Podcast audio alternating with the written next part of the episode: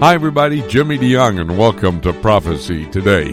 If you can give me 90 minutes, I'm going to give you the world. Our broadcast partners are standing by in different parts of the world for the purpose of giving us information that will assist us as we think about these current events and how they fit into the prophetic scenario found in God's Word, the urgency of the moment and where we are in God's time for the future. So keep the dial set right where it is. We'll interact with these broadcast partners and their reports in a moment just this heads up in the second half hour. Don DeYoung, Dr. Don DeYoung is a scientist and an astronomer. When we were talking with him, he was making his way out towards the Grand Canyon, he and his family, for some hiking out there in the wintertime. I think he's a bit crazy. But anyway, we're going to be talking to him about evolution. Last week was Charles Darwin's birth date, and we're going to be talking about evolution,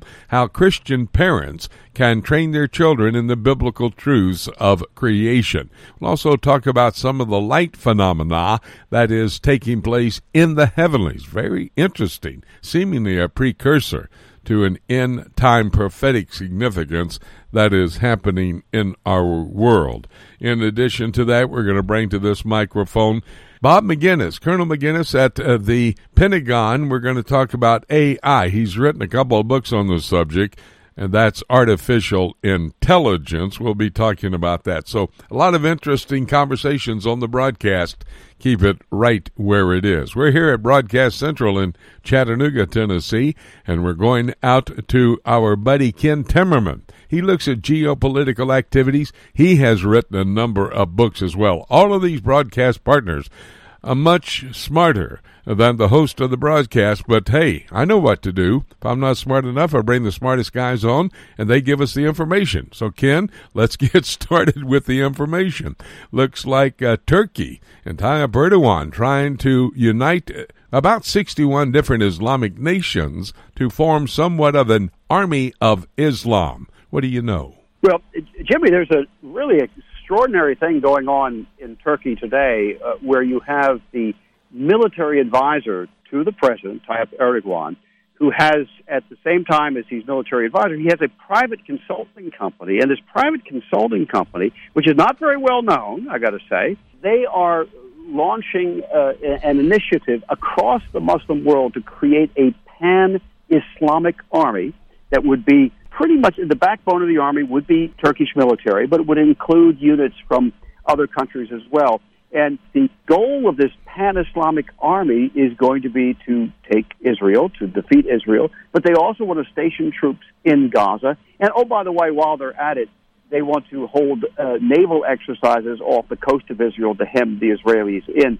I find it extraordinary that something like this comes to the light of day. These are the secret dreams of Muslim leaders that normally they keep to themselves or they speak behind closed doors. And this has just come to the fore recently, and it's really quite amazing. We have here a glimpse of what the secret desires are of Tayyip Erdogan, his top military advisor, and I think quite a number of people in Turkey itself. Now, this said, they would like Iran, Syria, and a number of Arab countries to join his pan Islamic army.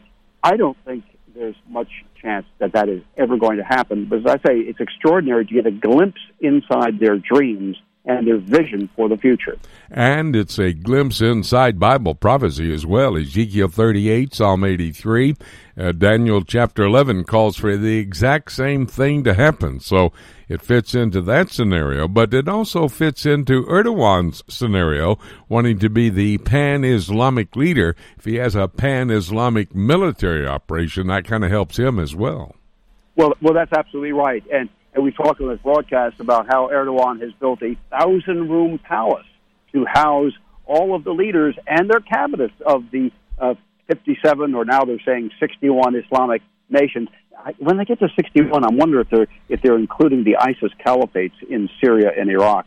And, and I say that only half in jest because this guy Tan Tanriverdi, Erdogan's military advisor, uh, is well known for having supported Al Qaeda, and Turkey has been their lifeline from the very beginning of uh, ISIS coming to the Middle East. You know, what's interesting to me is that there seems to be a convergence of three particular nations Russia, Turkey, and Iran coming together. Uh, they, of course, were in opposition to the big conference in Warsaw with 60 nations gathered there, sponsored by the United States. But Russia, Iran, Turkey getting together, this sounds pretty suspicious. Well, and, and they got together for a, quote, summit. At the same time, the United States was meeting with Arab nations, Arab Gulf countries, Saudi Arabia, Bahrain, and the UAE, and others in Warsaw to essentially rally a posse against the Islamic State in Iran. So you have these rival groups. The interesting thing is that, you know, Russia, Iran, and Turkey, there are many things that divide them, but today what unites them is Syria. They, they all would like to see an end to most of ISIS. Turkey, Turkey wants to keep some parts of the Muslim Brotherhood wings of ISIS uh, alive, but the Iranians would like to kill those. So even there, they have their divergences. But they are trying to forge a common uh, policy and a military alliance against the United States and our allies. And I've got to tell you, they're losing, Jimmy. They are losing. There, there was audio from the Warsaw Conference that was leaked to the media of a private meeting with the foreign ministers of many of these Arab countries, Bahrain in particular, Saudi Arabia, with Israel, with the Israeli prime minister. And both the Bahrainis and the Saudi foreign minister were saying that the threat that we face from the Islamic regime in Tehran, in Iran, far surpasses any kind of strategic threat we might have faced from Israel and is far more important as an issue to deal with than Palestine, so called Palestine, has ever been. So I think things historically are going against this Russia, Iran, Turkey alliance, but they're definitely not going down without a fight. Well, let me follow up on that leaked audio that you were talking about. And again, bring to our attention seems like every week we talk about a World War III threat or an alert. Iran warning against any United States invasion of Iran. It could spark uh, World War III. Talk about that a bit.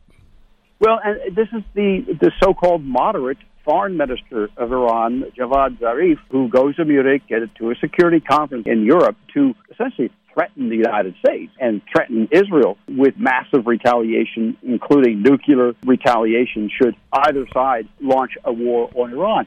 Now, Jimmy, let's face facts. The Israelis have been attacking Iranian forces in Syria for the past two to three years. They have really delivered massive blows to them, and they've actually forced the Iranians to back away from the Israeli border, from the Golan Heights, and to uh, back away from massive military bases, which they had in the beginning inside Syria, because those bases are big targets. Now, what the Iranians are doing, they're downsizing and they're multiplying. So they have smaller bases and they're spread all out uh, across Syria, further away from the Israeli border.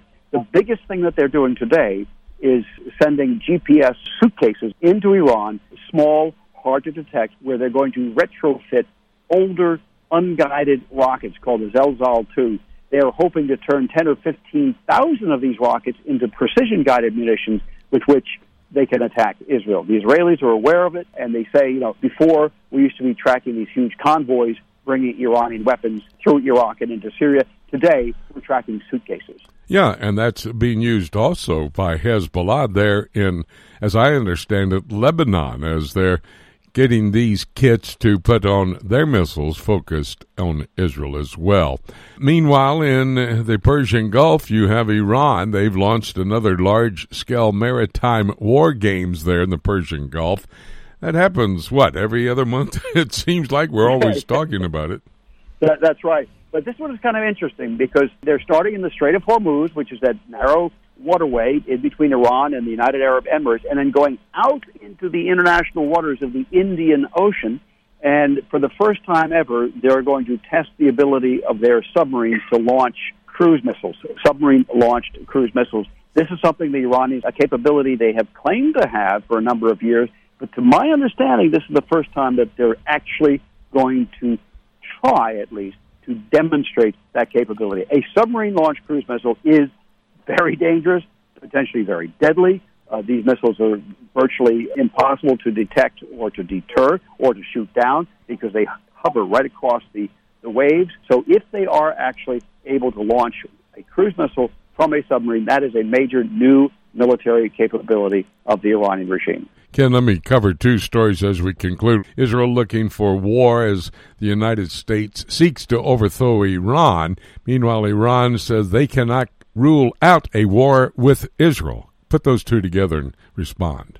Well, the Iranians are responding as they always do to increased pressure from Israel and from the United States. And in this case, it's economic pressure, diplomatic pressure from the United States in Warsaw, and military pressure from Israel, as we've seen in Syria. So the Iranians respond with bombast, with with threats, and uh, you know they say they're going to attack Israel, they're going to wipe Israel off the map. This is what they have done for the past 30 years, Jimmy. I am not particularly concerned about it because the United States and Israel are having tremendous success in rallying the Arab regimes in the area to their side, and that is a new development. That's something that didn't happen in the past. And I think the, the Iranians are going to think twice before they start launching missiles against Israel or the United States with the Arabs as well on the side of Israel and the United States. And that is a very interesting coalition United States, Israel, and many of the Islamic nations, especially those Arab nations. Ken Timmerman, the man who covers geopolitical activities for us on a weekly basis, we need him. You need to hear what he has to say each and every time we have him behind this broadcast microphone here at the broadcast table. Ken, thank you so much. We'll talk again next week, buddy. My pleasure, Jimmy, as always. God bless. We're going to take a break when we come back. A Middle East news update. David Dolan standing by. It's all ahead right here on Prophecy Today.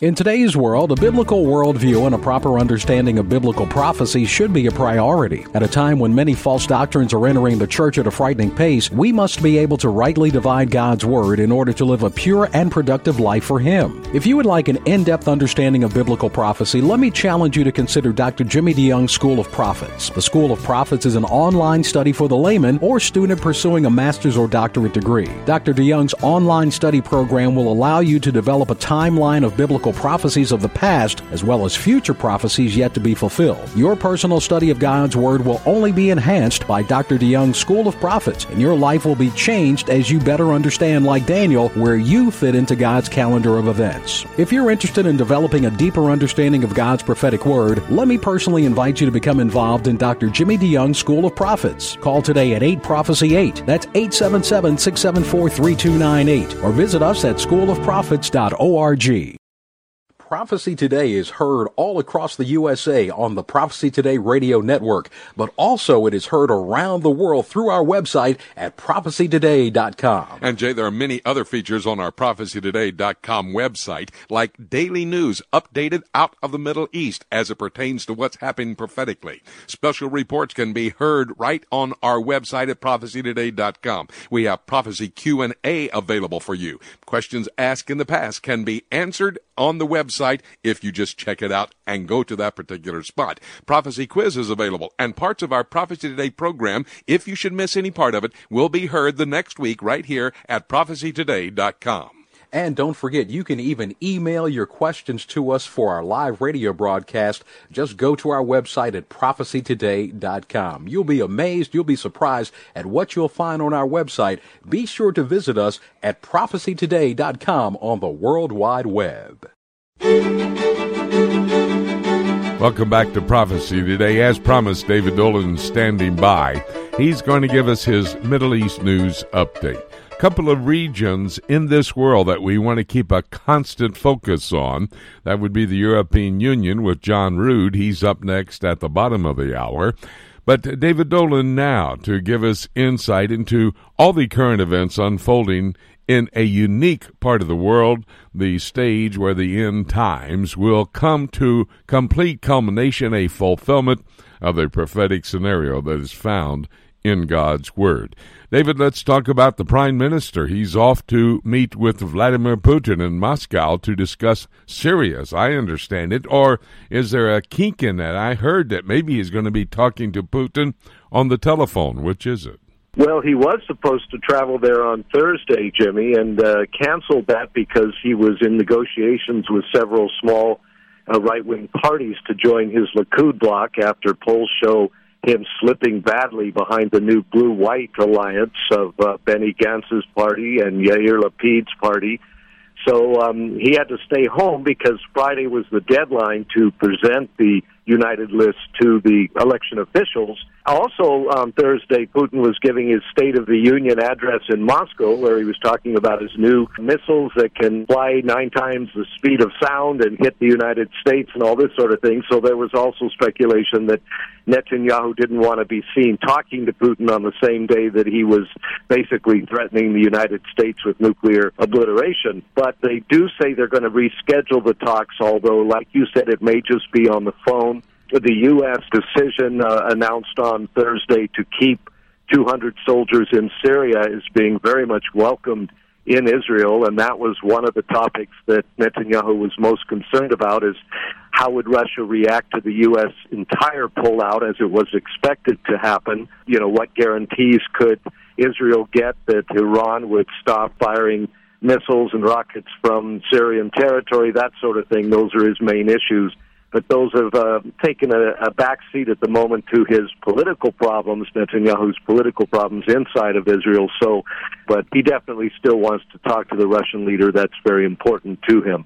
Well, let's talk about the prime minister's political problems. I mean, is it a viable possibility he could lose the vote for reelection as prime minister? It's very viable, Jimmy. Uh, three opinion polls were published on Thursday evening uh, in Israel, and all of them showed this new, they call it the Blue White Alliance. That's the Benny Gantz's new Resilience Israel Party with Yair Lapid's uh, Yesh Atid, which means there is a future party, and he already has, I think, 12 seats in current Knesset. Lapid does. The polls show that uh, the Blue White Alliance may pick up 35 to 36 seats, with the Likud getting only 26 to maybe 32 seats. The polls are, you know, a little different each one, but they all show the Likud falling behind now. Now, there's a significant point to be made, though, Jimmy, because this Blue White Alliance, they may take that many seats, more than the Likud, but the left wing bloc in the Knesset and the right wing bloc, as they're called. That's the overall important thing, and it still shows that the right wing parties, now that does include one party uh, that's offshoot of the Kach party from years ago. It's a very radical right wing party in Israel. It would have to include that in the government, but the overall polls still show them ahead about 62 to 58, and the Blue White Alliance would have to rely on 10 to 12 Arab seats to stay in power. They wouldn't join the government probably, but they would vote with this left wing alliance. But it does definitely look for the first time in many, many years like uh, Bibi Netanyahu's time as prime minister may be coming to an end, and that would make Benny Gantz the prime minister. But of course, this alliance was just formed, Jimmy, and the polls always show a bump right after that, and some are saying it'll be more even in the end. But uh, dramatic developments indeed if you had to predict right now, would you predict uh, Netanyahu would fall or be reelected? It's going to be close, Jimmy. Very, very close. Benny Gantz, a former chief of staff, very popular man in Israel. Yair Lapid, a former television commentator. His father, Tommy Lapid, was a longtime Knesset member and member of several governments. So they've both been at the top echelons. And uh, Moshe Ya'alon, the number three in that party, also the former defense minister under Bibi Netanyahu. He left the Likud a year and a half ago and then joined this new alliance. He's well thought of, also a former chief of staff, so a lot of military experience in this new uh, band, the Blue White Band. Of course, that name comes from the colors of the Israeli flag, blue and white. Also, the uh, Jewish prayer shawls have those colors. Uh, a lot of Israelis are tired of the right wing alliance because it includes the religious parties, and they feel that uh, this more left wing alliance would allow more religious freedom in the country, civil marriage, uh, more transportation on Shabbat, that sort of thing. And that is, all the polls show, very popular with the majority of the voters in Israel. Only about 30% of the Israeli public are uh, practicing Jews, Orthodox Jews. So we'll see, Jimmy. It's going to be really, really close. Very interesting to follow, that's for sure. Meanwhile, the Palestinians are clashing with uh, the police up on the Temple Mount. and it's a situation there at the Golden Gate, the Eastern Gate. It's been closed. Uh, tell me what's going on.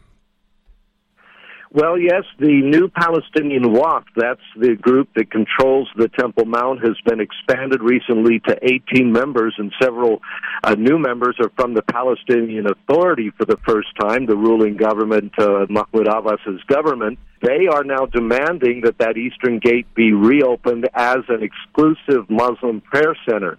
I don't know if you've been there, Jimmy. I imagine you've been outside of it. I haven't been inside, but I've seen pictures. It's quite a large chamber inside. And the Israelis uh, heard these statements they've been making for the past couple weeks, and they put up some new uh, metal fences around it well, the Palestinians this week rioted up there and tore down the fences, uh, ripped them apart with uh, crowbars, etc. The police came up, and as you said, there were clashes. Now, Friday, yesterday, it was fairly calm up there, but the Israeli police were everywhere, and they arrested 60 Palestinian uh, Muslim activists that they were known to be asking for rioting and promoting this sort of thing today. So it was fairly quiet, but there was trouble in Silwan, a nearby neighborhood. There was a, a Molotov cocktail thrown in an Israeli patrol. Uh, that on Wednesday night. And again on Friday, there was rioting down in the Gaza Strip. A 12 year old Palestinian boy was killed. They were hurling uh, fire bombs across the fence at Israeli security forces. They've restarted sending these fiery kites across the border, balloons, set several fires this week, so activity stepping up there. And the Palestinian Authority did warn this week, Jimmy, that in the run up to the revelation of President Trump's peace plan, the deal of the century, he's calling it, that there will be more and more clashes erupting, especially over Jerusalem and the Temple Mount, which they believe, or they say at least, Israel's going to try to take control of as part of this peace plan. We'll have to wait and see about that. But uh, uh, definitely tensions are rising, and of course, the election process is always a time of extra tensions as well. You know, it's interesting what Al Sisi, who is the president of Egypt, had to say at the Munich Security Conference. He said that the Palestinians are the root of Middle East instability. That seems to be the case with what you've just given us. Well, the root of instability in Israel, definitely inside of Israel, but overall in the region, I think Al Sisi would agree with Netanyahu and with the Saudis and with others that Iran is the main source of instability in recent years as they've been well they're now having a major war exercise in the Persian Gulf the, right near the Straits of Hormuz uh, around a hundred vessels taking part and they're firing for the first time this cruise ballistic uh, missile that they uh, tested on land they fired one from one of their submarines. They have several of those uh, in these exercises. Those are going on till Sunday. That sent the price of oil around the world way up, Jimmy, because they're just demonstrating once again as they threaten that they can close the Straits of Hormuz off to traffic. All the oil coming out of there could be shut off. Of course, the U.S. has major forces there, and a U.S. commander said if they fire on any of our ships, there will no longer be an Iranian navy. We will destroy it. So a lot of tension there. But the Palestinian issue is always the one they go back to in the whole region. Why? Because it does unite the Sunni Muslims and the Shiite Muslims. They all hate Israel. They all hate the Jewish state. Of course, Egypt has ties and Jordan has ties, but I'm talking about the average person on the street and certainly the Islamic faith. Both branches of it share that hatred, really, of Israel Israel as a Jewish state and certainly want to see Jerusalem returned exclusively to Muslim control. The question is, would it be Shiite Muslims under Iran, or would it be the Sunni Muslims who mainly live there that would take it, and we would see a continuation of war between them if indeed uh, Israel were out of the picture? But that's as you mentioned, and the Bible states quite clearly, that's not going to happen despite their desires and their moves continuing to ultimately destroy Israel. Well, with Bible in hand, we look at the prophetic scenario for the end times. And with David Dolan at this broadcast table, we can look at the political activities in the Middle East, a key region for our understanding of the last days. That's why David's always here on a weekly basis. David, thank you so very much, my good friend. We'll talk again next week. Glad to do it, Jimmy. God bless. We're going to take a break. When we come back, we'll go to the European Union. John Rood standing by with his update. It's all ahead right here on Prophecy Today.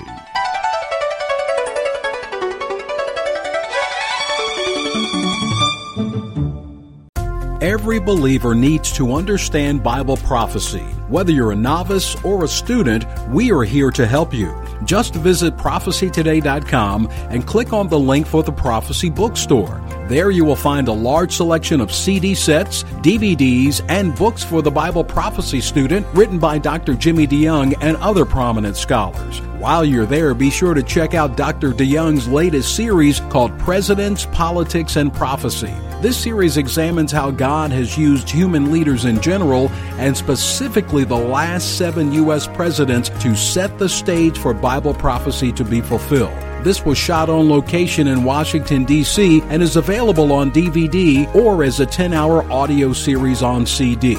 Be sure to check back often for special deals. You can visit prophecytoday.com and click on bookstore, or you can go directly to prophecybookstore.com.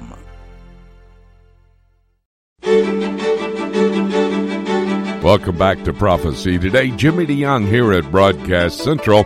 This is the international headquarters for Prophecy Today.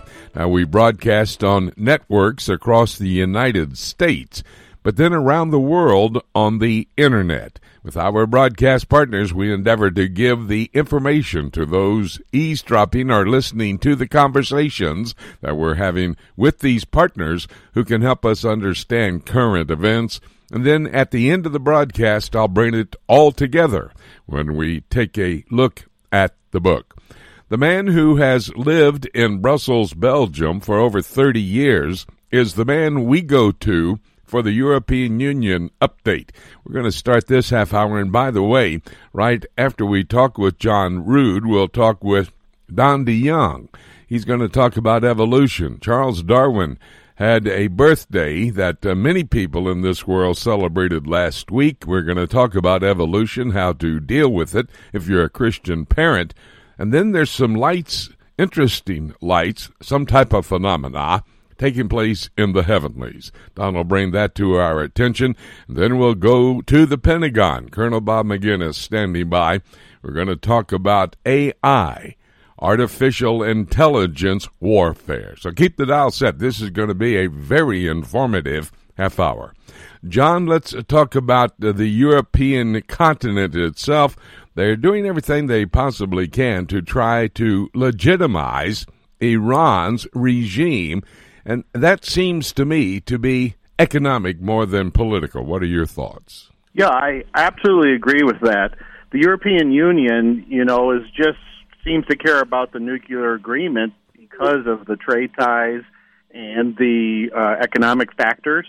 And so it really has to turn an eye and pretend that the regime is uh, legitimate.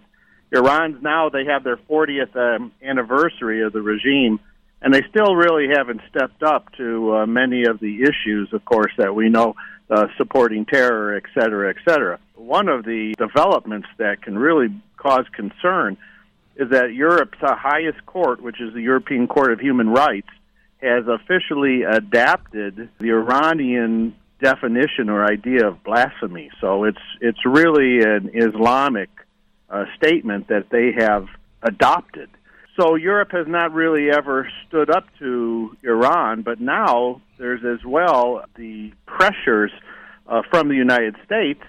When Vice President uh, Mike Pence spoke at Munich Security Conference, he gave greetings from President Trump, and not even one single person clapped. And so Europe has really chosen this uh, appeasement as we've seen. And Jimmy, you know, I would say our analysis of this situation with Europe and Iran has really been right on. Yeah, and that's important for us to understand in this particular time in history. And that brings up uh, this next item I want to talk to you about. Because of Brexit, would that mean that if indeed Brexit does uh, become successful for the British Empire, that uh, that would lead to a European Union army, or would it not? I can see uh, a point that this could go both ways. The pattern has been that these types of integrations are done on the way to political union. They've tried very, very hard to form some type of EU army. Even defining what it is can't be agreed upon. So I would say the fact that the United Kingdom is leaving the European Union, this is leaving a hole in the military the best idea is the two largest militaries, France and the UK, would keep strong ties. But the EU at the helm, uh, they could take advantage of this present structure and focus on the federal EU now that the UK is gone. So I would say that the the army will come. The big question is is before or after what precedes a political union, which we know is coming for certain.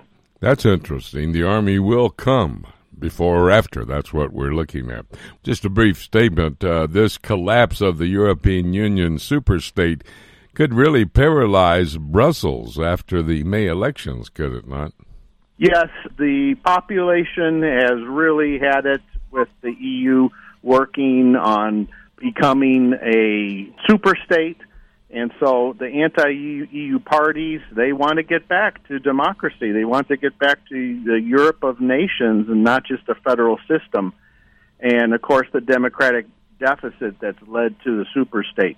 Um, the European elections now, it's the only part that's ever elected is the members of the parliament. And so 30% of many of the seats can go to Eurosceptic parties, so that's going to work against the traditional EU uh, directives. So people are saying this is the beginning of the end. Um, I wouldn't say that. I would say this is the beginning of the EU changing face and look for the moves that there'll still be a political union and strength towards that, but in another form. And if it's less countries, well, then all the better for them. They won't give up on the idea of political union. Eventually, we will have 10. And exactly because I do believe, John believes, and others that the European Union, the infrastructure for the revived Roman Empire. We'll stay on top of this story with John Rood. John, thank you so much. Talk again to you next week. My pleasure. Well, my good friend and namesake Don DeYoung is going to join us right now.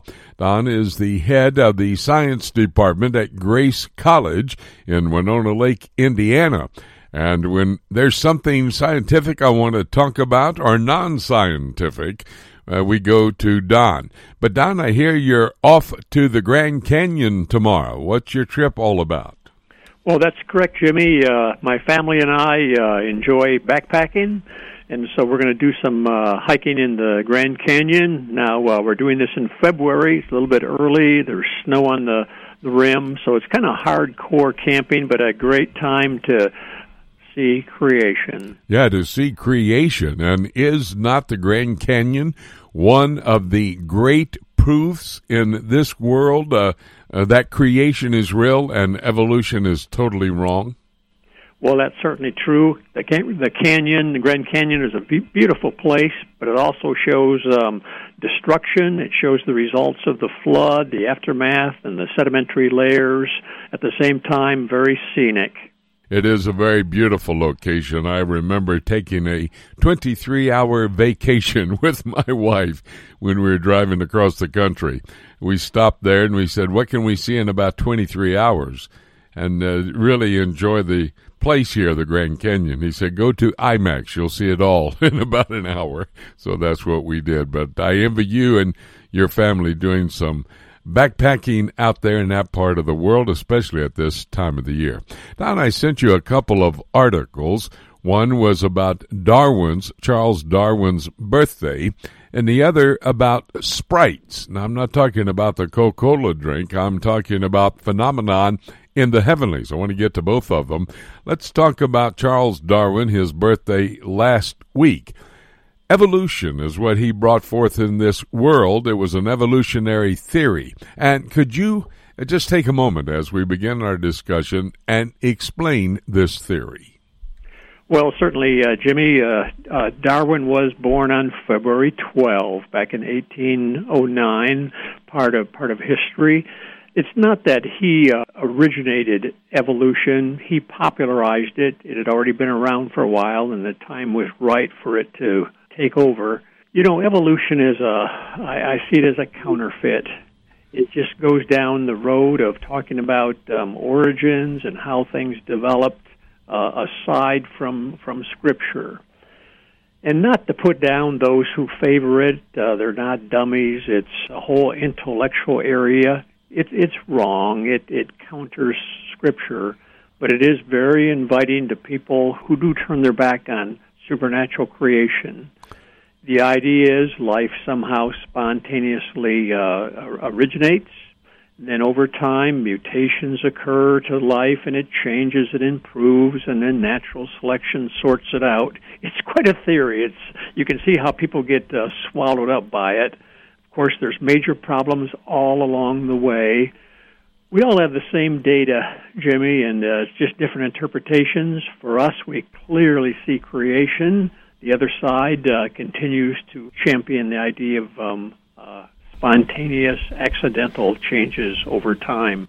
I might say one of the greatest evidences we have on the creation viewpoint is the fossil record. Darwin himself realized that there were problems with fossils because we don't have all of these intermediate uh, steps. The missing links are still missing. As far back as you go, back to when fossils formed during the flood, we see distinct kinds, the separate categories that God established at the beginning.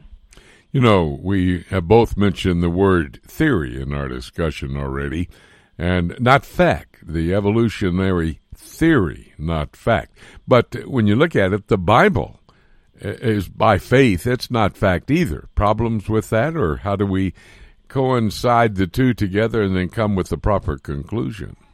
Well, certainly faith is involved. When you go back in time, talking about how life originated or developed, it's it's kind of a special category of science. You can't go in the laboratory and reproduce it. It's historical. It's uh, it's it's looking at what we have, and uh, there is faith either in uh, chance, accidental happenings, or a creator who's behind it all. And we certainly see the strength of the creation viewpoint. Would uh, and you mentioned just a moment ago the fossil record. Would that be their main problem in evolutionary thought, or would it be the hundreds and millions and billions of years that you need for all of this to happen? Which would be the main problem? Well, certainly all of the above. Um, the time question is another area. Uh, I think there's strong evidence that uh, the Earth, the Moon, the universe is not as old as they say and that rules out evolution right away. Even if you have lots of time, of course, it still wouldn't happen. But uh, good evidence for a recent supernatural uh, uh, creation. Um, the fossils they continue to look for these uh, missing links, and there are a lot of interesting things in the past. It looks almost, Jimmy, like we have lost over ninety percent of all of the plants and mm. animals that God created back at the beginning. Mm. Uh, we're I think that speaks of you know preserving what we have left. That's been the whole history of Earth, losing some of the interesting life that God had created in the past. Well, let's take that standard in Genesis chapter one, and uh, you know we're not going to take an hour or two to develop this, but in a couple of moments, and I hope that's not too difficult for you. I don't think it would be. Uh, can you just tell me why the standard Genesis 1 is reality, even though it is taken by faith? Well, Genesis 1 uh, speaks to us. It's um, God's Word, it's uh, permanent. You know, science, the ideas of man roll on by, they're all temporary. Even the big picture of the whole universe. A few decades ago, they talked about the steady state theory. It's been replaced by the Big Bang theory, and I don't know what'll come next, but that'll go on by as well the beginning was supernatural. You know, the creation week is holy ground, it's beyond explaining, and because of that, then, any natural origin theory is wrong by definition because we can't explain the supernatural. So I think that's the important point that God's word stands true. It stood the test of time, and as we all know, archaeology and every other area we look at backs up the uh, the truthfulness of Scripture science is good. Science has given us lots of products, lots of inventions, lots of things that God uh, put in there for our well being, but there are certainly limitations, especially when you talk about the history of how it all came to be. You know, the educational operations across the world, and particular here in the United States, puts evolution and that as a fact. They don't call it a theory. They say that's the absolute science that uh, helps us to understand where we have come from.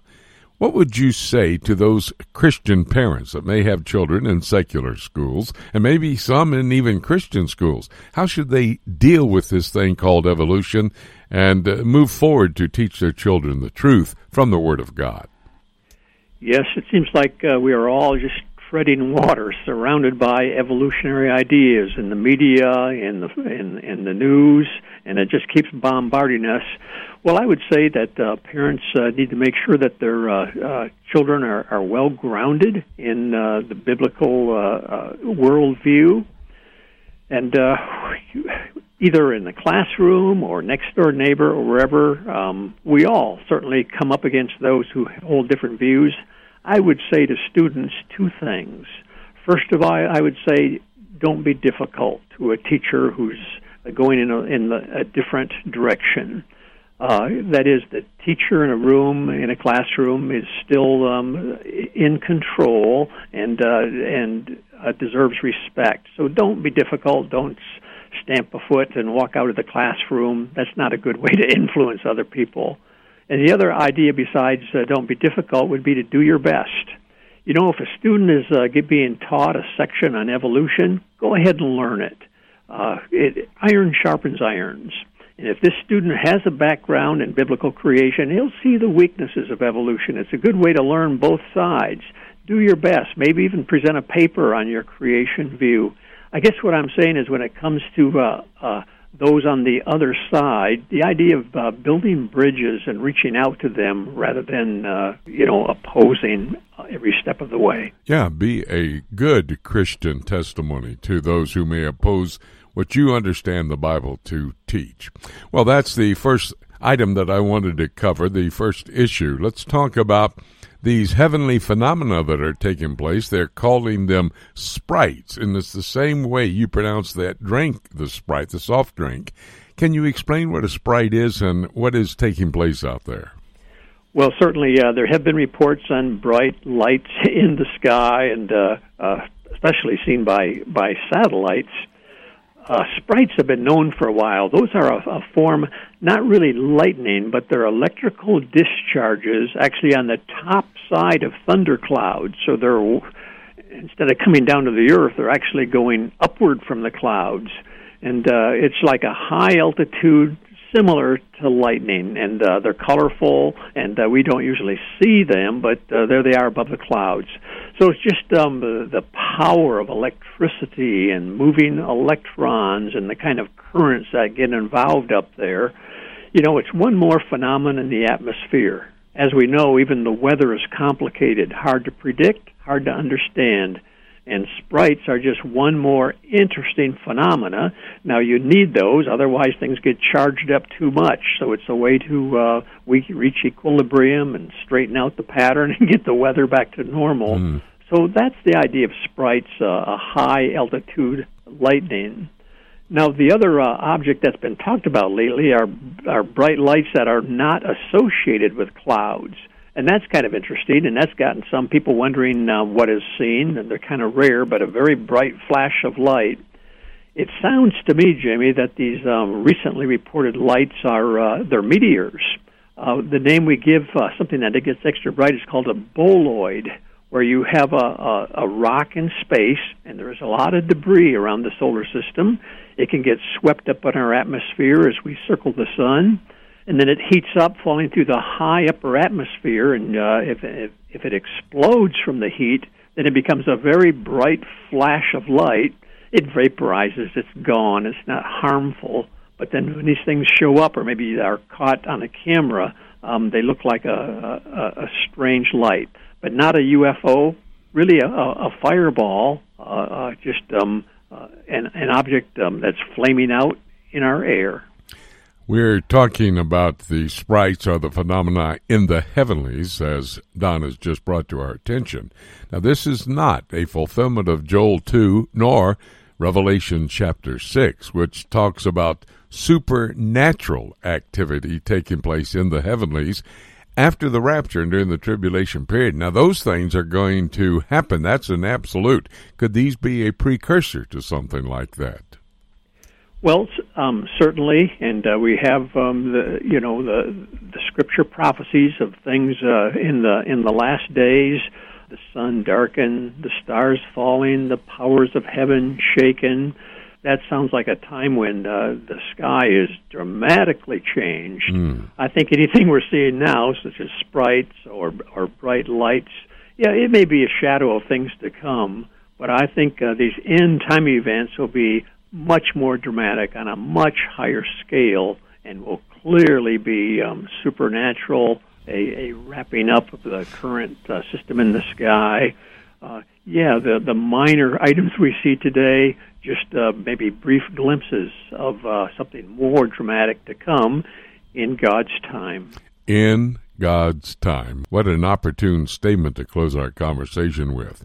Don, thank you for your explanation and your examination of uh, what we talked about the two issues uh, Darwin's theory of evolution and phenomenon in the sky. By the way, have a great trip with your family to the Grand Canyon. We'll talk again real soon.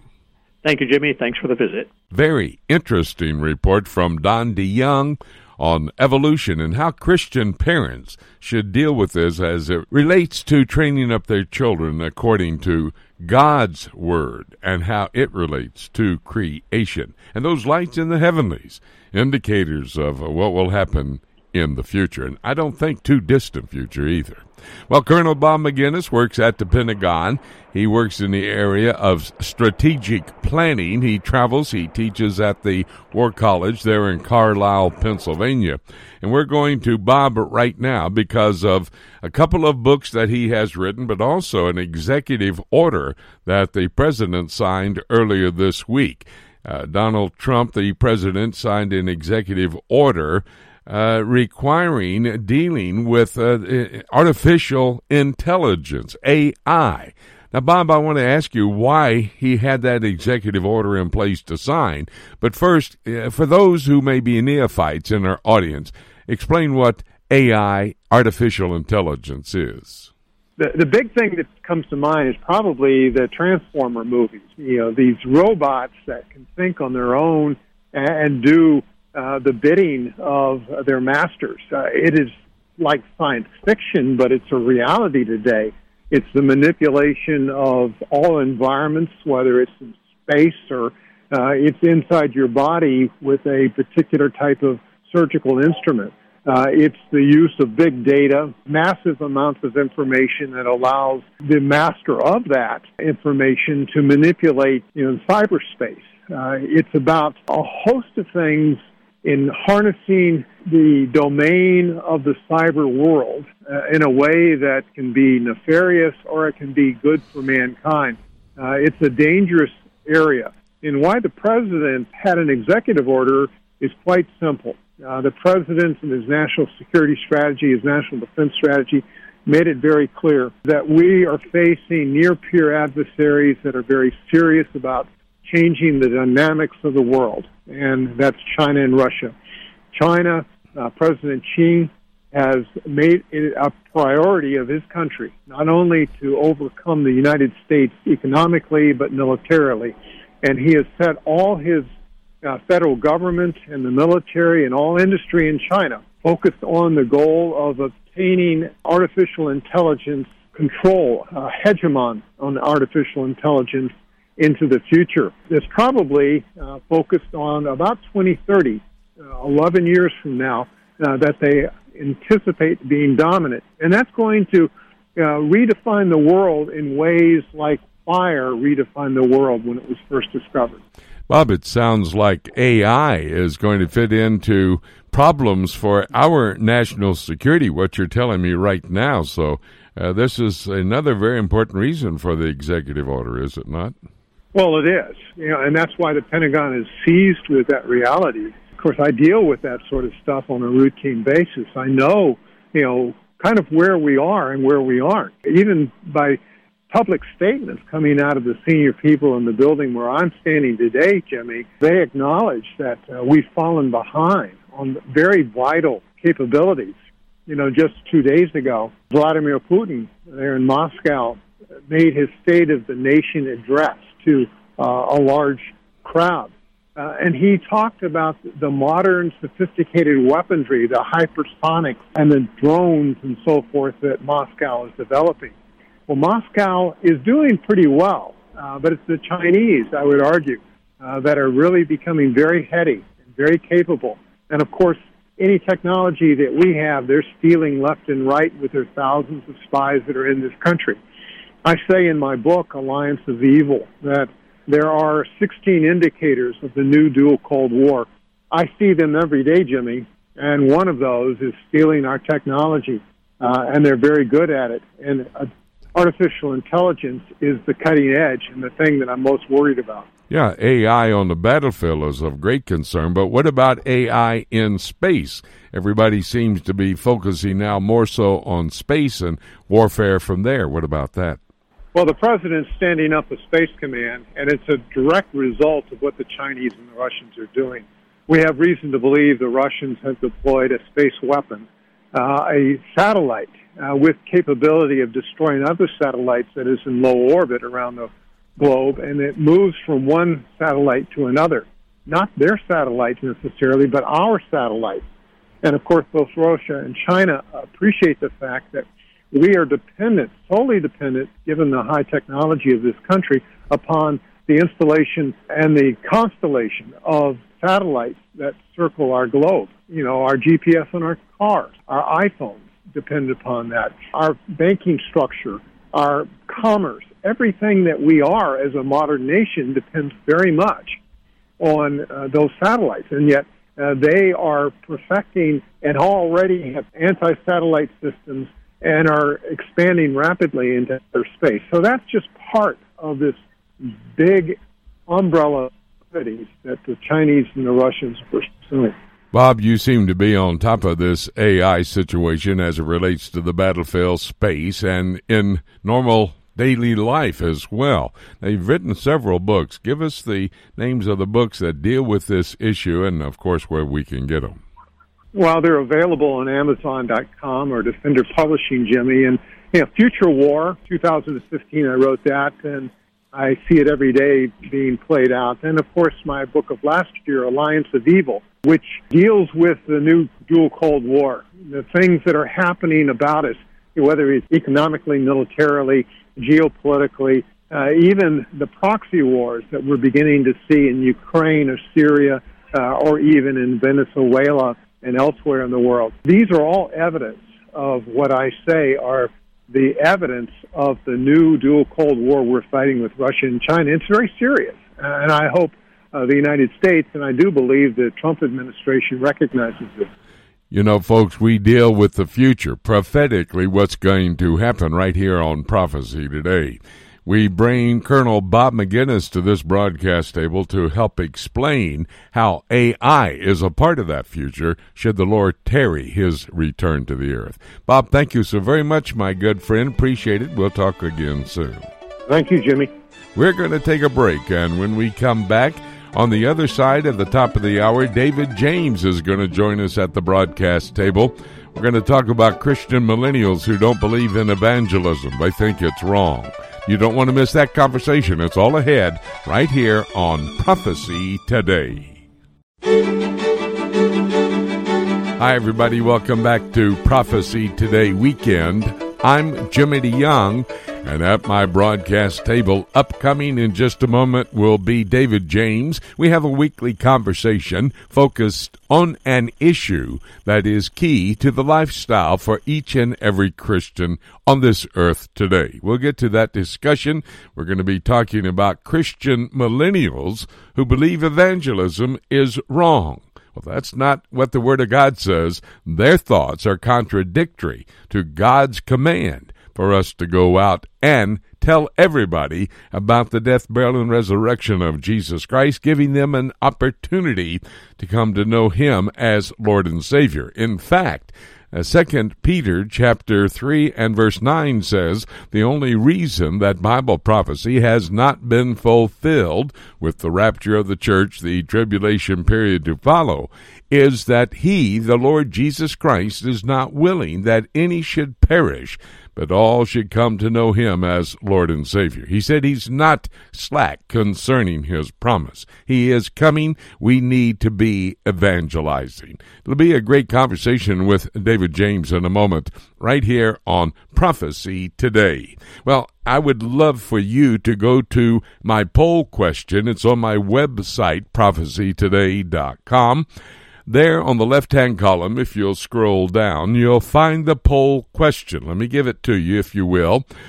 Are current events events that fit into the prophetic scenario found in the Bible? A good indicator of the fact that today we are getting very close to God's prophetic plan for the future.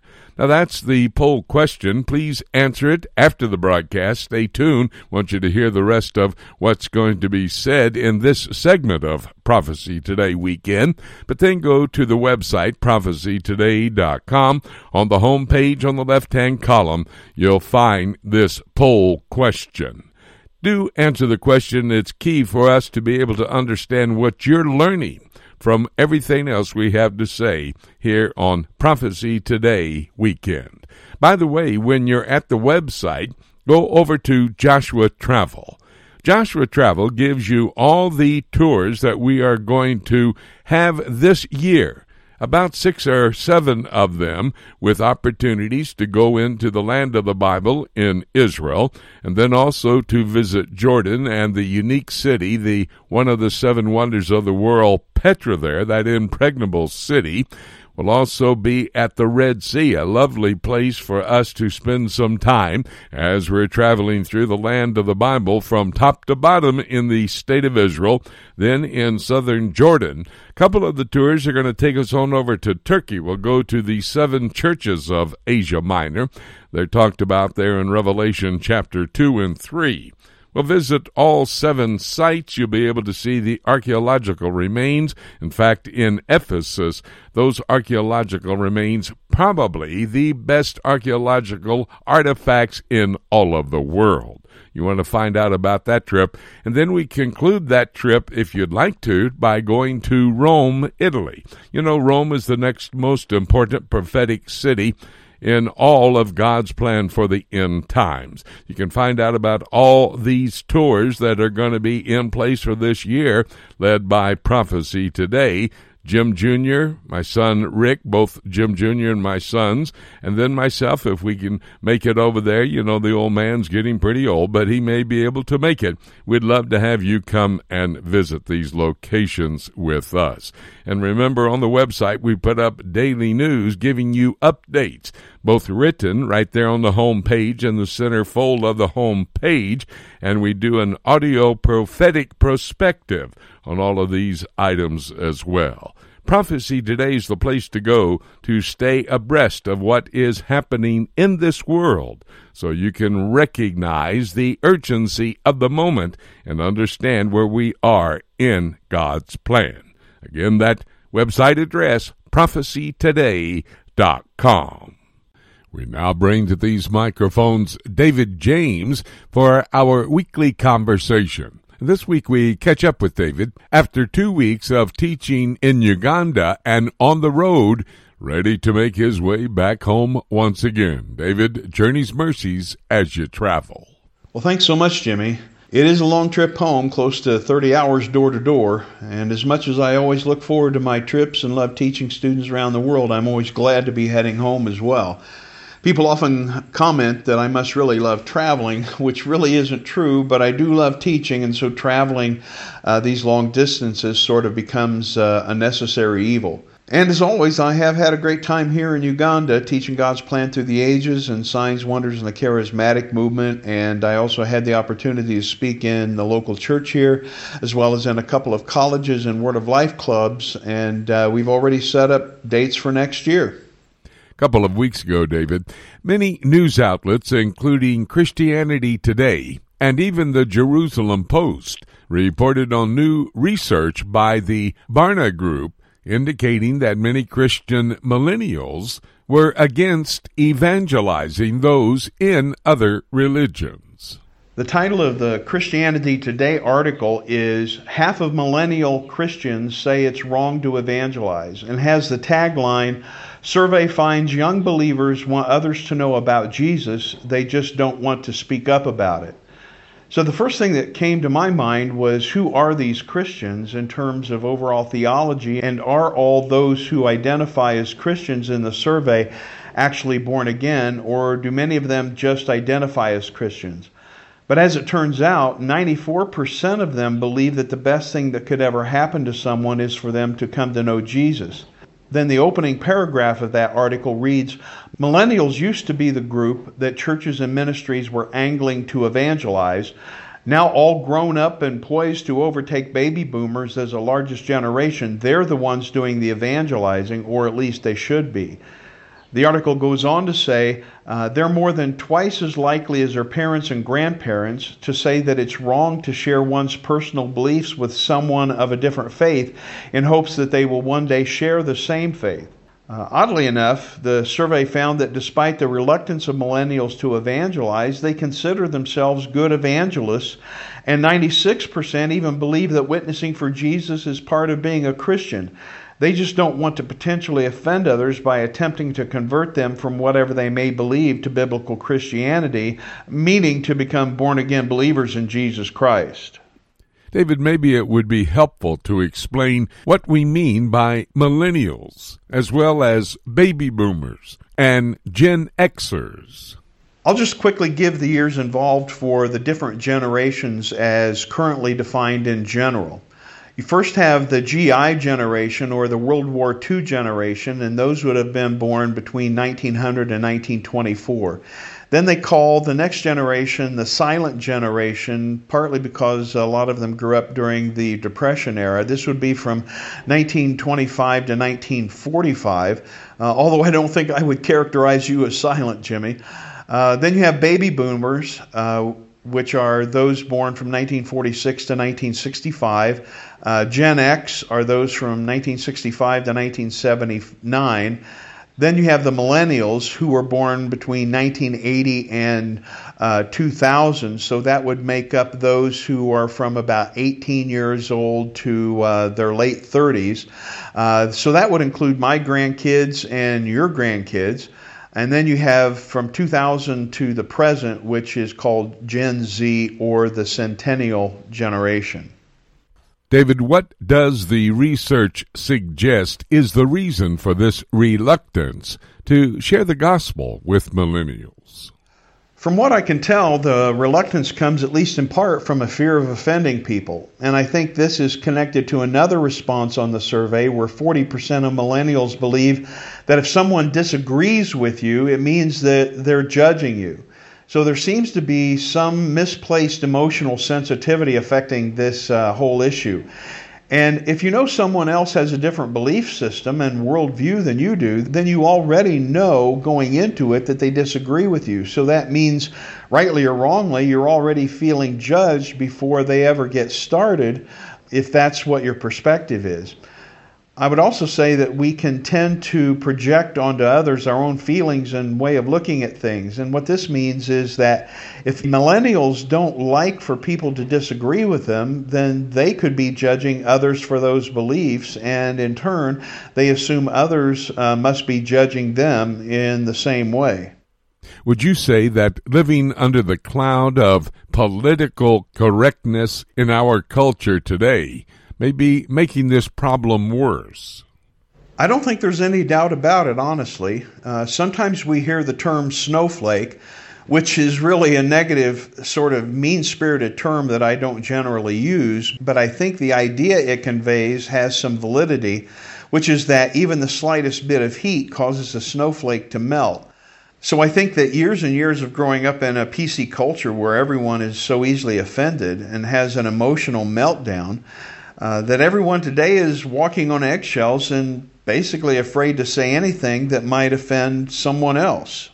You know, this thinking seems to suggest that millennials may be holding out the hope that those in other religions can be saved by those religions. I think that's probably true, and maybe to a large degree even. Evangelicalism tends to be moving toward a sort of theoretical universalism. And even if most evangelicals say they believe Jesus is the only way of salvation, when it comes to evangelism or supporting missions, more and more tend to live as if they think, or at least hope, that there may be another way of salvation. If you remember, as far back as 10 years ago, a major study uh, that included 9,000 evangelicals showed that a majority of them believed that salvation may be possible through the religions that people around the world have grown up in. David, how would you evaluate this reluctance biblically? Is sharing the gospel with a lost person a suggestion or a mandate in the Bible? I think it's difficult to escape the fact that sharing the gospel with the lost is a mandate and not just a suggestion. Uh, if you look at the Old Testament, the world had to go to Israel to receive the revelation necessary for salvation, so people went to uh, believers. On the other hand, with the New Testament, that direction changed, and now God's people in the church age are to go into the world with the gospel of Jesus Christ and uh, one of the last things that Jesus said after his resurrection and before his ascension into heaven in Mark 16 was, Go into all the world and proclaim the gospel to the whole creation. So I think that's uh, actually fairly clear. David, as we wrap up our discussion for this week, for those who may be struggling with sharing their faith, do you have any recommendations on how to go about it? Well, I'd say that you first need to make sure you understand the gospel clearly yourself. You need to have that confidence. And I would say keep working on it, on your understanding of the gospel, until you can get all the essential elements of the gospel into just a 30 to 45 second presentation. Uh, and this would include the ideas that we're sinners bound for hell as punishment for our sins. The identity of Jesus Christ as the eternal Son of God who became a man, God in the flesh that he died on the cross for our sins in our place, taking the punishment that we deserve, and that he arose again from the dead on the third day. And salvation, which is made up of two parts forgiveness of sin and eternal life, uh, that salvation is available to all who place their faith and trust in him. I would also say uh, learn to strike up conversations that are non threatening. Uh, but that can actually be guided around to eternal matters and sharing the gospel. You also want to develop relationships with people as much as you can. This may not be possible with strangers who you may talk to, but uh, most of us know people who are, are not believers. So develop relationships with people so that people know you care about them and that you don't just see them as some sort of ministry project. And finally, I would say learn to ask leading questions and give people time to explain what they believe because questions are less threatening than statements, and people may not feel that you're preaching at them in that case. Then you can kindly respond to their beliefs biblically and include the various parts of the gospel as appropriate. Even though it can be difficult, uh, doesn't necessarily have to be all that scary, but we also need to understand that probably most people won't listen to what we have to say, and we need to uh, realize that uh, if they reject the gospel, uh, they're not rejecting us, they are rejecting this offer of salvation by the Lord. Thank you, David. Journey's Mercies as you travel back to the United States. We'll talk again next week. Thanks, Jimmy. I'll look forward to speaking with you, Lord willing, from the States next week. I'm going to take a break, and when we come back, I'll take a look at the book. It's all ahead right here on Prophecy Today.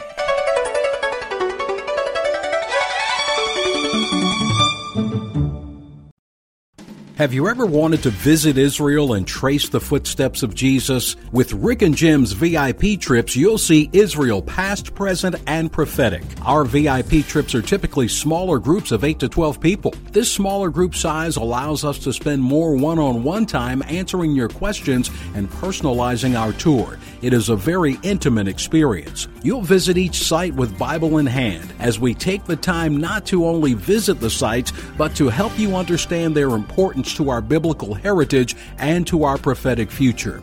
We will place special emphasis on the eternal city of Jerusalem, the most important city in the world, and the place from where Jesus will rule and reign one day. We can also customize our trip for your family or small group.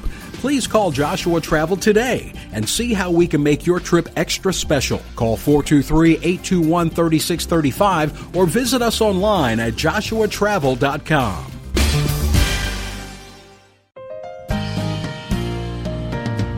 Hey everyone, this is Dave James with the Alliance for Biblical Integrity. You hear me each week discussing current theological issues with Jimmy DeYoung on the Prophecy Today weekend broadcast. We founded the Alliance for Biblical Integrity because we saw a need for an apologetics and discernment ministry that would be an important resource for local churches, schools, and ministry organizations that face ever changing theological challenges in today's world. I teach many different courses and seminars in the United States and around the world and can tailor the seminars for Sunday schools, Bible studies, and church services, and the courses for weekend conferences of 6 to 10 hours. For more information, you can go to the ABI website at biblicalintegrity.org. That's one word, biblicalintegrity.org, and click on Courses and Seminars on the main menu. You can also contact me personally through the contact page on the ABI website. I look forward to hearing from you. It's time right now here on Prophecy Today Weekend for us to take a look at the book. We covered the world and the current events that are happening in this world, which seem to be setting the stage for Bible prophecy to be fulfilled. And we did that with our broadcast partners. You know, these broadcast partners are key to our understanding of where we are today in God's end time scenario found in the Bible. By the way, if you'd like to hear the reports from our broadcast partners, you can go to my website, prophecytoday.com. Go to PTRN, Prophecy Today Radio Network, and listen to the reports. And then do me a favor, if you will. Be sure to tell a friend about these reports. You know what you can do? You can use your Facebook or Twitter to get this information out so they'll know where to go to listen to these very key reports as it relates to the end time scenario that is found in God's Word. Thank you so very much for doing that. We want to get the information out so the body of Christ will be able to understand where we are today. And in fact, today, let's uh, spend a few moments talking about the reports from our broadcast partners. Ken Timmerman talked with us. He covers geopolitical activities. He talked about Turkey endeavoring to put together an Islamic army. He wants to bring 61 nations together and they're mostly listed on three different passages of Scripture. If you look this up, you'll understand the prophetic scenario of what Turkey is doing. Go to Ezekiel chapter 38. By the way, Turkey is mentioned there in verses 2 and 6 Meshech, Tubal, Gomer, and Togarmah. That would be modern day Turkey, but the other nations are listed as well. Also, you can find additionally two nations over in Psalm 83, verses 6 and 7, and Daniel chapter 11, starting at verse 40 through verse 45, you'll see an end time scenario with a list of nations that will come together and most likely be a part of this 61 nation Islamic army that Tayyip Erdogan, president of Turkey, is endeavoring to put together. These nations, an alignment of them, will come together to try to destroy the Jewish state of Israel. David Dolan gave us his Middle East news update. It's the conflict at the Eastern Gate that we focused on. That's the Golden Gate and this conflict between the Palestinians and the Israeli security there on the Temple Mount. This Israeli Palestinian conflict is a major conflict in the world that is setting the stage for Bible prophecy to be fulfilled. Let me suggest a couple of locations in God's Word that will assist you in your understanding of this conflict. One of them would be Malachi chapter 1 and the Edomites, that would be descendants of Esau, the Palestinian people of today, they say they will return and rebuild. The Lord says when they return, He'll call their borders the borders of wickedness. He'll have indignation against them forever. Ezekiel chapter 35 talks about this group of people. They're referred to as Mount Seir in that passage. That's where Esau took his people, the Edomites, to live, and that's where they were headquartered early on in their history there in Petra. The final conclusion for the Palestinian people found in the book of Obadiah these Palestinians will be as if they have never been. John Rood covers another key region of the world. He covers the European Union, and we talked about a European Union army may be the outcome of Brexit, with the Great British Empire falling to a very small size now and endeavoring to try to get out of the European Union. That may well cause the European Union to put together a military operation.